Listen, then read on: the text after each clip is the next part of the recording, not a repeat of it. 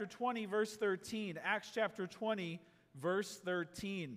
The third missionary journey is about to come to a close. The series is called Let's Go Change the World. We're watching how the first Christians turn their world upside down. And so we're learning how we can turn our world upside down.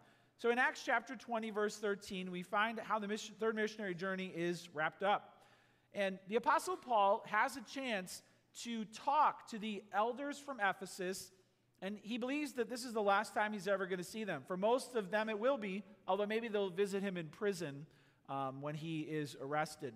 So he's saying goodbye. What, what would you say if you thought this is the last time you were going to see these people who you had done life with for two and a half years?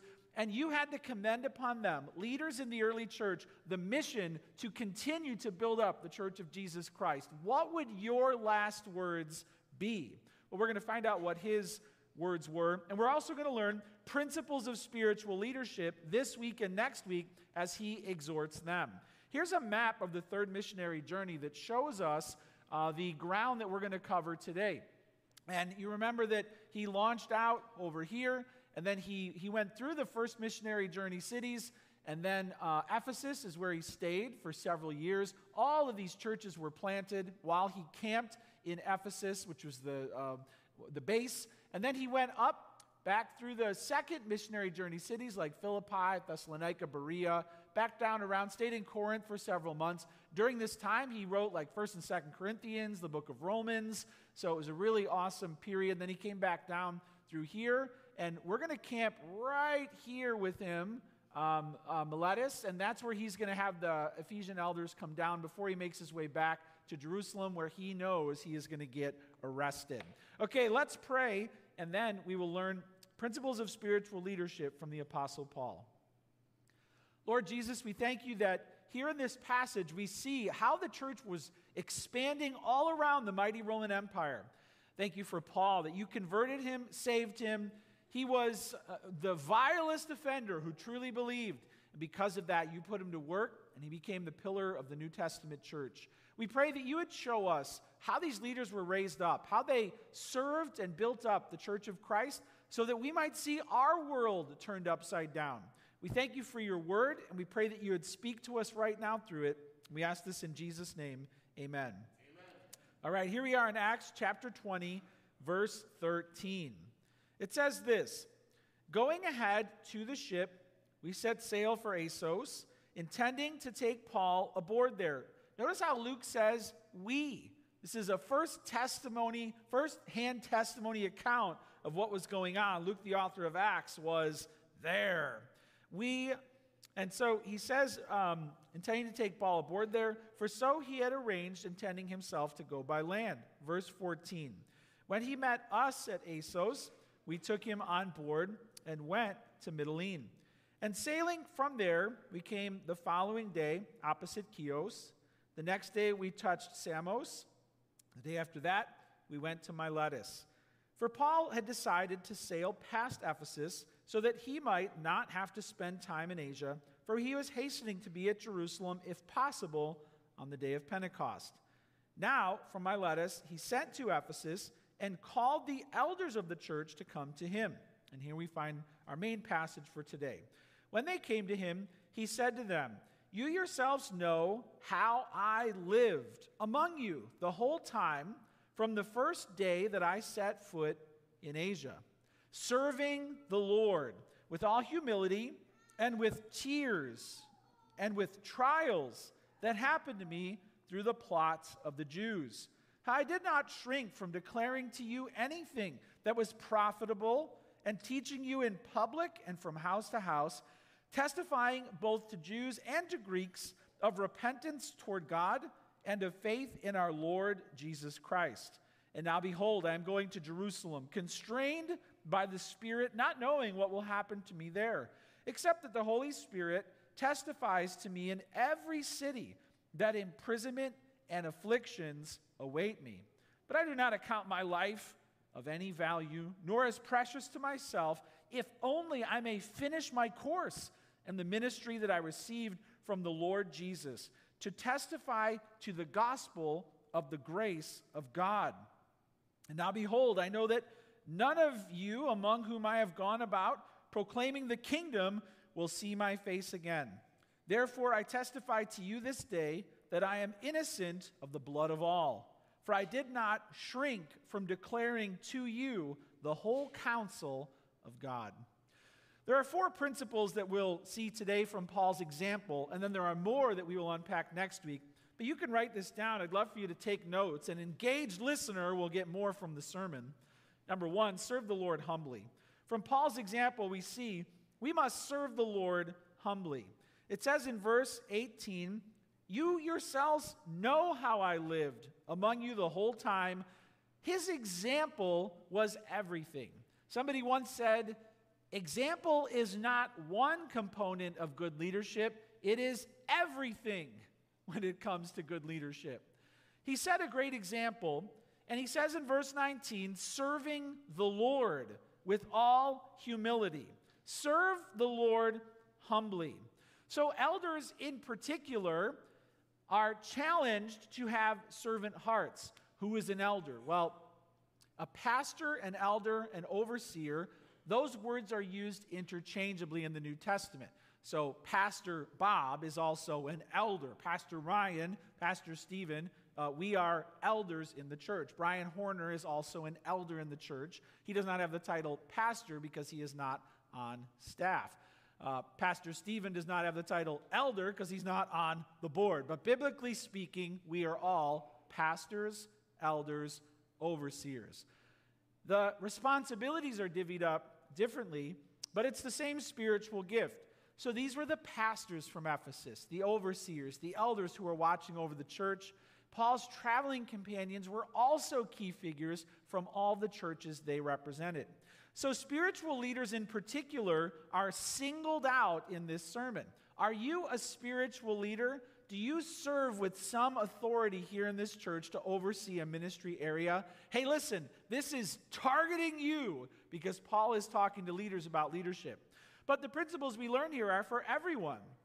And we must serve the Lord humbly. It starts with leaders who act with integrity and who know who the Lord is. So, Lauren and I were blessed a few weeks ago because um, we won tickets to the musical Hamilton. Have any of you seen the musical Hamilton on Disney Plus or have you gone to see it? It's really powerful. We've got a picture here of us winning the lottery in the app to go to Hamilton the musical. And there's the stage in the background. It was an awesome date night, Tuesday night. And here's another picture of the musical itself.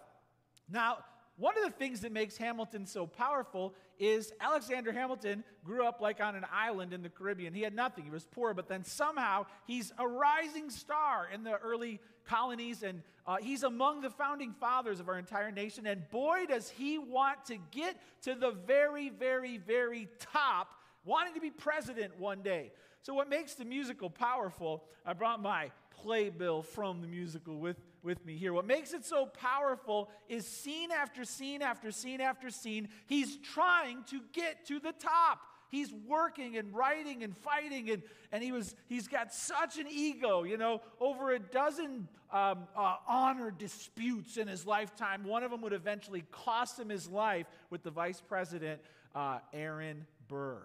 This guy was an egomaniac. This is the opposite of humility. He wanted to rise and rise and rise and rise and rise up. Several times through the musical, they sing about rising up, but he kept being humbled, chopped down, he kept being humiliated, and finally, he lost a child and he lost his entire life.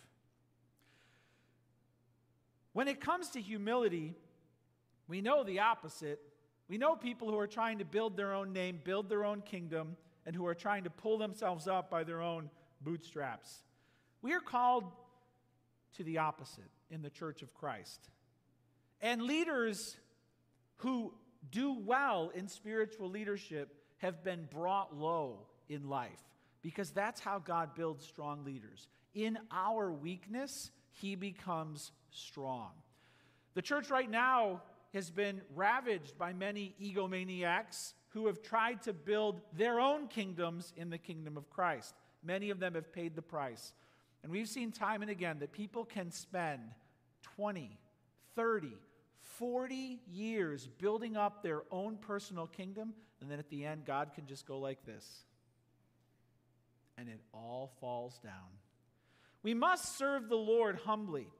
If you have any desire or intention of becoming a spiritual leader, or if you are a spiritual leader in this church, listen, spiritual leadership begins with humility. Humility. We must serve the Lord humbly. Write this down. We're serving, not being served. We're serving, not being served. Verse 19 serving the Lord with all humility. There is a servant mindset in the church of Christ that makes leaders thrive. We're working for Him, not getting others to work for us. I love the people who work for Christ at Anchor Church, and our best leaders don't start as leaders. In fact, when you start coming to a church, you find ways to serve. And when we start trying to figure out who could be a small group leader, who could become a, you know, a, who could become a ministry leader, we look for people who are serving humbly. Here's a picture from our tech team several years ago. A light had gone out before the service, and so there they are during church before the service up on a scaffold. That service! Fear of heights? Well, the bulb needed to get changed. The Bible commends those who serve.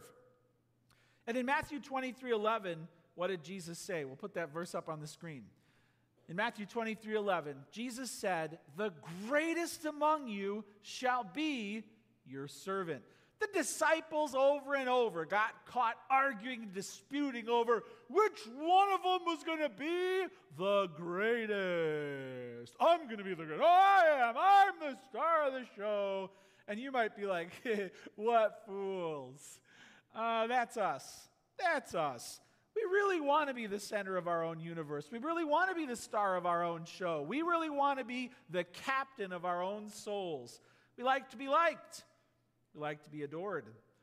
And so we have to turn that all around and say, you know what? We're serving, not being served.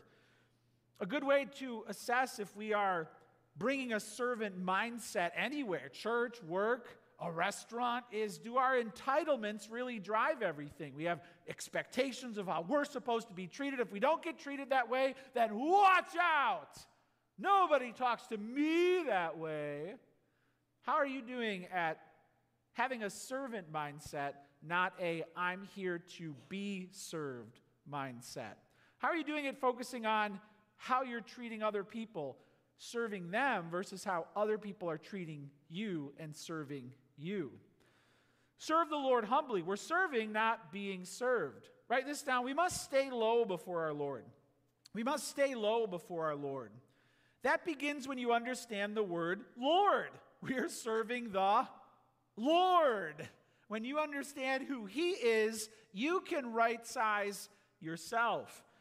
Who is Jesus? Hey, that's the most important question you will ever answer in your entire life. Who is Jesus? Too many people in the church and in the world have a pathetically low view of Jesus, and that's why they have a pathetically high view of themselves. They get it backwards. They expect to be treated like God because they don't understand who Jesus is. Jesus is not your buddy. He's not your co pilot. He is not going to make all of your dreams come true. He has a kingdom that will last forever. You don't. So you can't make him your own genie where you rub the bottle and then he gives you all of your wishes and desires. And that's not the way it works. You can actually find that Jesus if you want. Uh, I found him online, Oriental Trading Company. Here's a picture. Just go there right now, and for $7.49, you can buy yourself a stuffed Jesus with a sash. And he, you can do whatever you want with him. Cuddle him, ask him to make your dreams come true. And you could even buy a hugging stuff Jesus slap bracelet so that he's always right there with you, doing nothing but making you feel good. But I got news for you uh, stuffed Jesus is not the Jesus of the Bible. All right? So we must stay low before the Lord. Is Jesus your Lord? The word Lord is powerful. In the Old Testament, they wouldn't write the name of God because they felt it was blasphemous, so they would substitute the word Lord.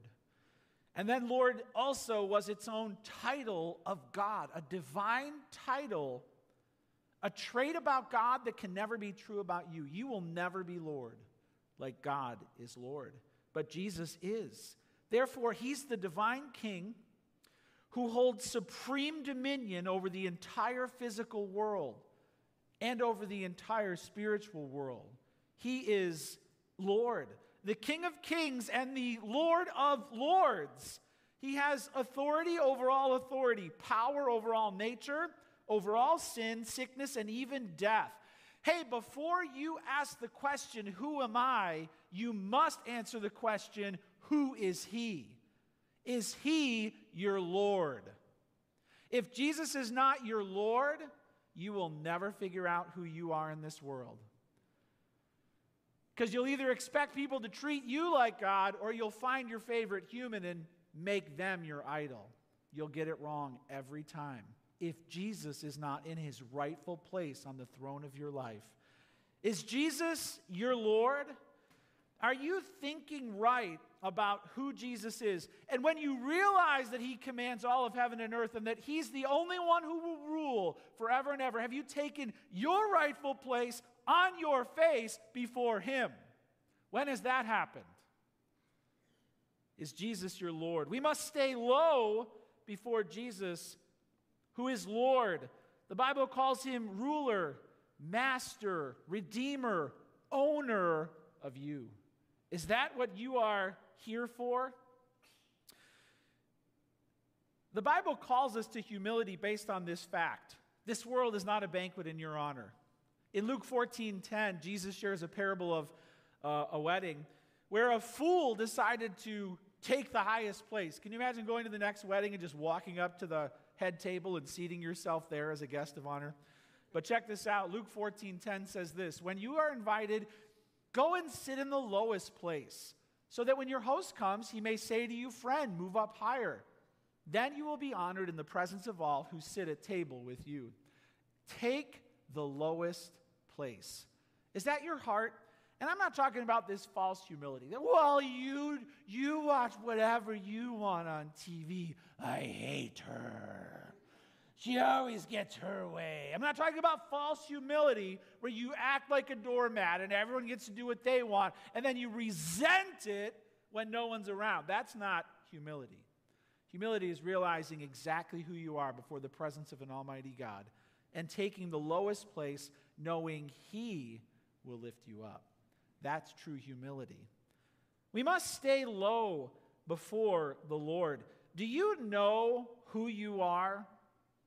I was at a wedding once, and there was a leader at his church who was at the table with me, and our table was the last table to get our food. Everyone else got their food, and we're just sitting there, growl, grumble, and it was a little annoying.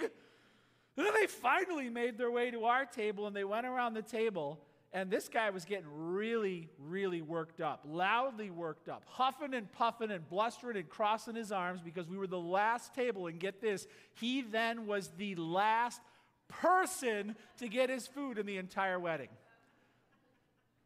Now, I wasn't happy, okay, but he went off, and the, the indignity of being served last you know, first I felt like he's humiliating the gospel. Then I realized in my heart I was pretty upset about it too. he literally got the chance to be last, and he couldn't stand it. How's your heart? How's your heart? Have you taken the lowest place already? Are you humble before the Lord? Have you repented of pride and all efforts to exalt yourself to rise up to the top? Number one, serve the Lord humbly. Number two, suffer hardship patiently. Suffer hardship patiently. He says, I did not shrink from, or it says in verse 19, serving the Lord with all humility and with tears and with trials that happened to me through the plots of the Jews. So the Jews, you know, rejected the gospel, didn't want to hear from Paul. They were the ones who chased him from town to town trying to kill him. So he suffered trials. Often we try to avoid hardship. A bunch of buddies of mine and I, we did this thing called a Tough Mudder about a month ago. It's basically you go and do all these obstacles like cargo nets and jumping in freezing cold water and climbing over walls. And I broke two ribs during this whole thing. And guess what? People were like, well, why did you even do it in the first place? Who wants to go do this? And I was hurting and they didn't care. because who wants to pay to go do this? What a fool you are to choose hardship, right? Nobody wants hardship in life, but you can write this down. We have to expect trials. We have to expect trials. Because, because we're human and because we're Christians, we will suffer. Hardship, affliction, that is what comes when we follow God. We are not exempt from the trials, the tears, the plots. We're not exempt from that. There's a, there's a pressure in the affliction, a pressure that squeezes us and makes life very uncomfortable. We have to expect trials. This includes the routine everyday things. So earlier this week, I had a crown fall off. Blah, had to go to the dentist with my crown in a bag. Hopefully, he could reinstall, and he did, you know, thankfully. My daughter got married over the summer, and they're learning about the adult world. It's so much fun to watch them go to the DMV for the first time. It's fun.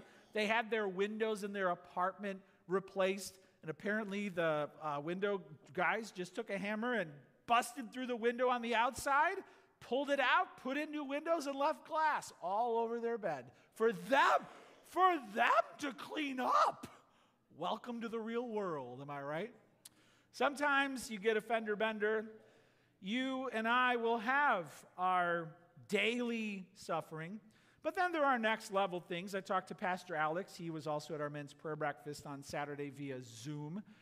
And man, they're suffering. The church is suffering in Ukraine. They're, they're, they're afraid because the army can just grab you off the street, throw you in service, put you in a uniform, and you're on the front lines within a few days. No training. Boy, they are suffering. They are suffering. We learned that humility is tied to suffering. Paul said in 2 Corinthians, we'll put that up on the screen. Paul said this uh, he said, To keep me from becoming conceited because of the surpassing greatness of the revelations he had been given, a thorn was given me in the flesh, a messenger of Satan to harass me, to keep me from becoming conceited. Do you know that if the only thing, I want you to think rightly about your trials, the, if the only thing that happens as a result of the hardest things that happened to you last week, if the only thing that happens if you remain is you remain humble, it was worth it. Why is this happening, oh God? If the only answer is to keep you humble before God, it's worth it. It's worth it. Because the damage that will be done in your life and that will be done through your life, if you become haughty or conceited, nothing compared to the trials that you face. Nothing. Have you agreed with that in your own heart? Do you expect trials? Or do you expect God to drive all of your trials away? What do you expect in life? Do you expect to suffer? Because God promises it. Write this down, and we must suffer well. Are you preparing to suffer well? Maybe you're in it right now. Maybe you have financial problems and you don't know how the spreadsheet's going to come together. Maybe you have health issues and you can't get clear answers what's going on. Maybe there's problems at work and you don't know where it's going to go. Maybe there's a relationship that's so busted out, broken, you don't think it'll ever be fixed. Could be in your home with your marriage or your kids, and there are just serious, serious things you're suffering. Are you suffering well? Right now, are you, are you suffering well? Through the tears, through the trials? We must suffer well. A dear woman in our church named Louise passed away last, last week, and she was in and out of the hospital for years. And I went to visit her once, and um, I walked in, and she was smiling. And I said, Louise, how you doing? She said, Well, I guess I'm on assignment again. Someone here must need Jesus. If you were in the hospital tomorrow morning unexpectedly, would you be like, Well, I guess God's got a project for me. Or would you be like, what am I going to do? Who's going to get this done? And these socks are the worst. And I mean, we're usually not happy, but she was on assignment. What a perspective. She's in glory now. Are you suffering well? If you suffer well, you will develop a pattern of finishing well. Because all trials have an expiration date. I hope you know that. All trials are stamped with an expiration date. Most will expire in this life, some won't expire until the next life. All of them will end. And then you cross the finish line. What then? If you develop a pattern of finishing trials well, then you will finish life well, and then you'll go on into the next life to receive your reward.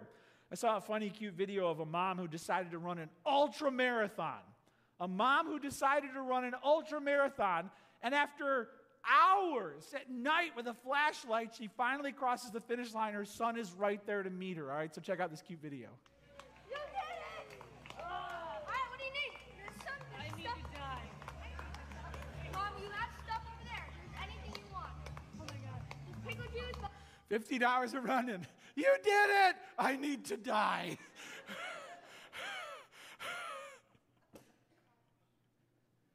hey, are you going to finish well?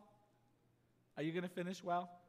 We must suffer well if we want to finish well. Paul said, You saw how I served the Lord with all humility and with tears and trials that happened to me. Number one, serve the Lord humbly. Number two, suffer hardship patiently. Number three, write this down speak the word boldly. Speak the word boldly.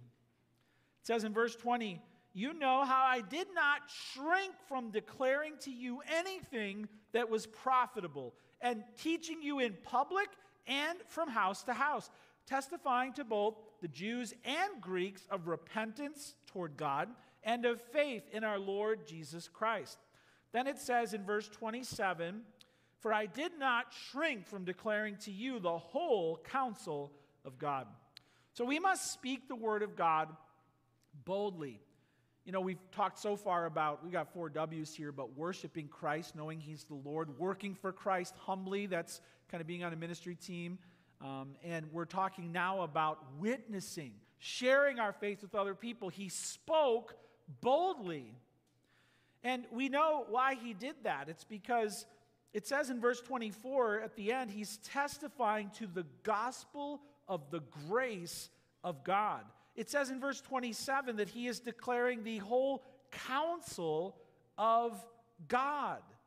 This is the word of God. In verse 20, it's profitable. What do you think about this book? Do you believe it is the very word of God? And are you treating it like food for your soul? We have to believe the Word of God. And when we do, we know it's profitable. This is how we get built up in the gospel of grace. This is how we find the counsel of God. Do you know reading your Bible is reading God's lips? And sharing this with others is helping them to hear from God. Speak the word boldly. Write this down. We must teach the church faithfully. Teach the church faithfully. He says in verse 20, I didn't shrink from declaring to you anything that was profitable and teaching you in public and from house to house. You know, there are a lot of churches today that don't teach the Word of God. There's no Bible. People don't have one. Pastor doesn't have one. There might be some encouraging stories, some uplifting little nuggets, some life hacks. Nothing really from God's Word or nothing substantial. That's by design. Every church decides what to do with this book. Many churches chuck it through the window and they don't teach the whole counsel of God.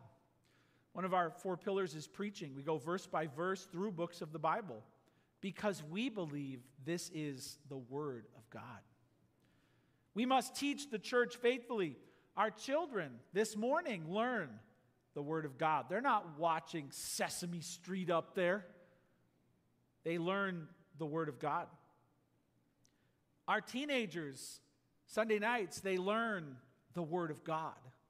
We're not just running around chasing each other with squirt guns eating Cheetos and drinking Mountain Dew. We do that too.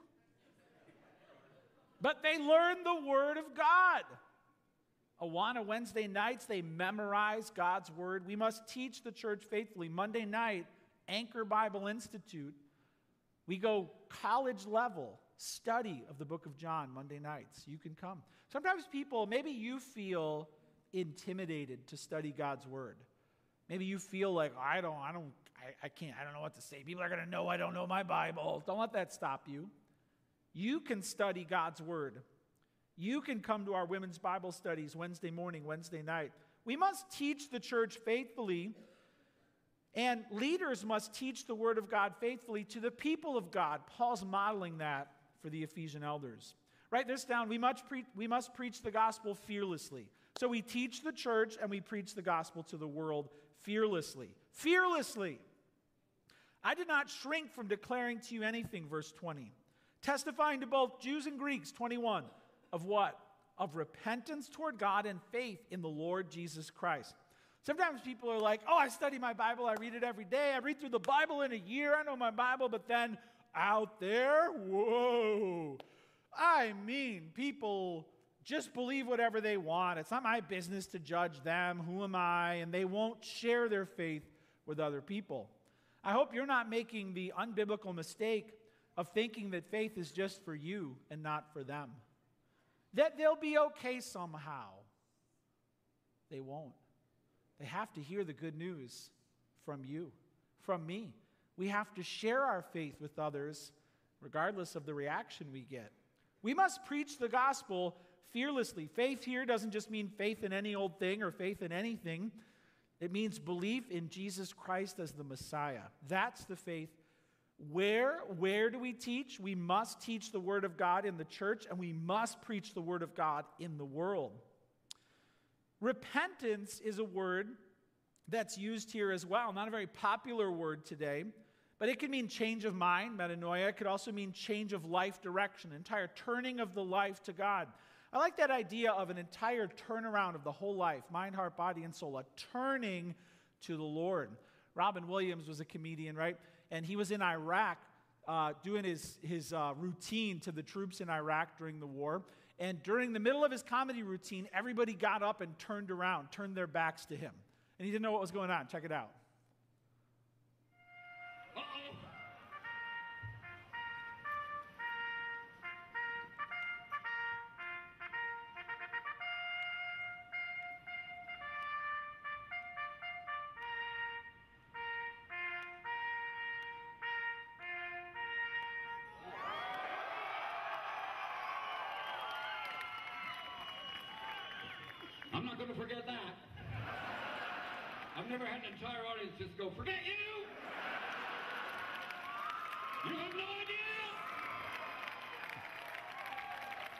So, were you in the military? Do you know what that was? What was going on? The flag was going down. All right, when the flag's going down, everything stops. Everything stops because our loyalty to our nation right now must be expressed that everyone turns around. Doesn't matter who they were listening to, everyone's eyes are on the flag while it goes down and they honor their nation. That idea of turning away from the world, no matter who they are, no matter what they think, no matter what, what they think they deserve from you, the entire turning away to the Lord Jesus Christ permanently is what repentance is. And there are people in this room today who have never repented. You have never, from the world and all its promises and all its glory and all that it holds for you, you have never turned from the world to the Lord Jesus Christ with everything in you. You've never repented. And your eyes, your heart, your mind, your soul are still in the world. And if you love the world, you don't love the Lord. Maybe it's time today, this is the gospel, for you to turn to Christ. You must turn, that's faith. You must repent. This is the gospel, and the gospel means good news. These things are lifeless. They're leading you to doom and despair and destruction, and you can turn from them now to be saved forever. That's good news. That's good news. So we speak the word boldly in the church and in the world. They must do it. We must do it. We must turn to God. So, number one, serve the Lord humbly. Two, suffer hardship patiently. Three, speak the word boldly. Fourth, finally, surrender to the Spirit completely.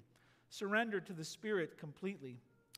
It says in verse 22 And now behold, I am going to Jerusalem constrained by the Spirit, not knowing what will happen to me there, except that the Holy Spirit testifies to me in every city that imprisonment and afflictions await me. So the Spirit of God is revealing to Paul he's going to get arrested. He doesn't know how. He's going to really try to make sure that doesn't happen, but he knows it's going to happen. Imprisonments and afflictions await me. City after city, he's being warned by prophets you're going to get arrested. You're going to get arrested. You're going to get arrested. You still have to go.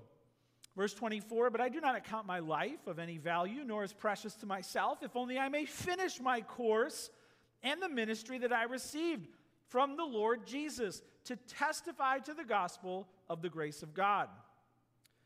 So, surrender to the Spirit completely. That means you have to first know God, and not just any old God that you create, but the God of the Bible. There is one God in three persons, and this is a very Trinitarian passage. Five times in this whole passage, God the Father, God is mentioned. Five times the Lord Jesus is mentioned as being equal to God. Three times the Holy Spirit is mentioned God the Father, God the Son, God the Spirit.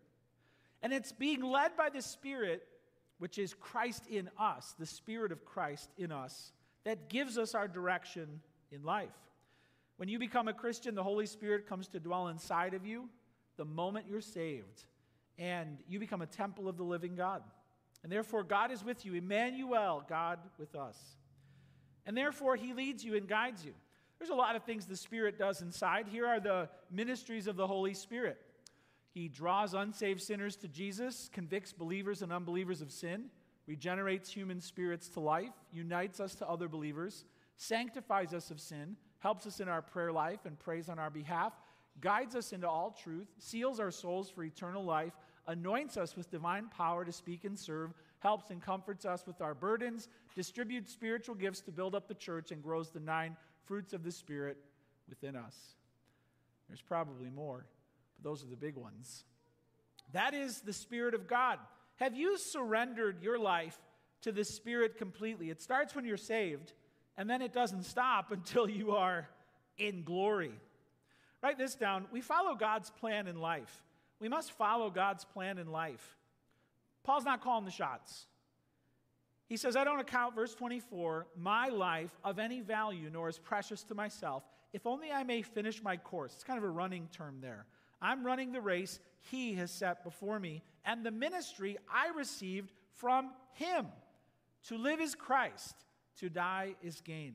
We must follow God's plan in life. Let go of selfishness and pride following God and trusting Him. Do you know that here Paul's future is being revealed to him?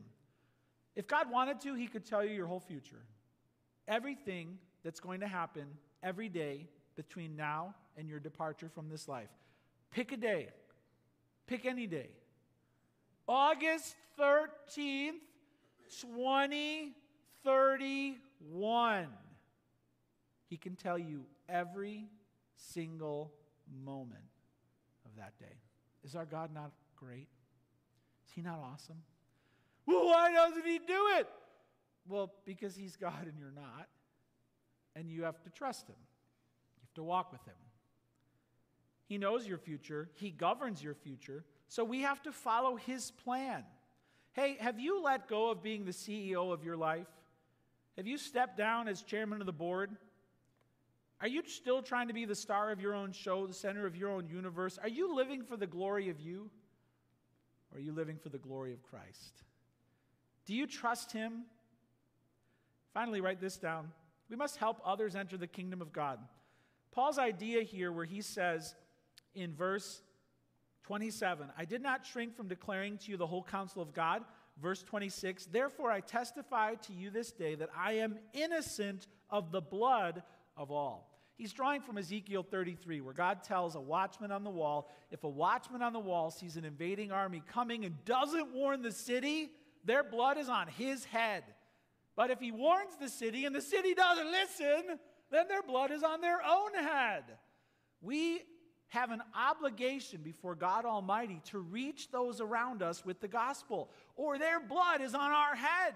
But if we sound the trumpet and tell them the good news and they don't listen, then their blood is on their head. We must help others enter the kingdom of God. That's the rule of the Lord Jesus Christ. You become a citizen of heaven when you're saved, and you enter the kingdom of God through faith in Jesus Christ. Have you embraced the opportunity to go and tell everyone the good news that Jesus is alive, that we can be saved, and that we can live forever in his kingdom? Do you have that hope that you are going to heaven? I had a Facebook memory recently from my son when he was five years old. Here's something that Jared said. We'll put it up on the screen. Dad, when I die, I'm going to be all gold and shiny, right? he was like five. Dad, when I die, I'm going to be all gold and shiny, right? When you die, are you going to be all gold and shiny? Do you know that you're going to heaven? And does your knowledge line up with what the Bible says? One last story. Matt Damon was interviewed recently about his career, and uh, he was asked what his biggest mistake in Hollywood was. Matt Damon, one of the biggest stars in Hollywood, Matt Damon says that he turned down the movie Avatar, number one selling movie of all time, made a billion dollars. He turned down Avatar, and they told him that uh, based on the deal that he would have made, he now knows that he would have made $250 million for Avatar. Did you hear what I said? $250 million, and he turned it down. Would you walk away from $250 million? Do you know he hasn't made $250 million? In, in his entire career, all of his movies added up, he has not made $250 million. One movie would have given that to him, and he walked away from it. He says, I did the dumbest thing any actor has ever done. I did the dumbest thing any actor has ever done. I walked away from Avatar. Well, let me ask you a question Are you going to turn down heaven? Because there's a lot more there than $250 million. Are you going to walk away from the kingdom of Christ forever and ever and ever? Are you going to turn down heaven? Or are you going to accept Jesus Christ as your Savior and Lord, humbly serve Him all of your days, suffer through any trials He allows, and then hear those words, Well done, good and faithful servant? Do you have faith in the Lord Jesus Christ? Let's go to the Lord in prayer. Thank you for the Apostle Paul, Lord Jesus, that you saved him. You turned him into a servant of the Most High God. And the gospel he proclaimed back then is the gospel we must hear right now. And I know there are some here right now, some who are perhaps watching online. They have never humbled themselves, they have never repented, fully turned away from their love life of sin, and received the grace of God in Jesus Christ. Lord, right now, there can be an opportunity for people to be saved by your grace through faith in your Son. They just need a heartfelt prayer. They just need to say, Father, and you can say this in your own heart right now. You say, Father, forgive me for all of my sins. Say that to him. Say, I repent. I turn to Christ. I believe Jesus died on the cross and rose again and rules heaven, and that's the best news I've ever heard. Jesus, come into my life, be my Savior, promise me heaven, walk me through all my trials, and soon take me into your presence forever.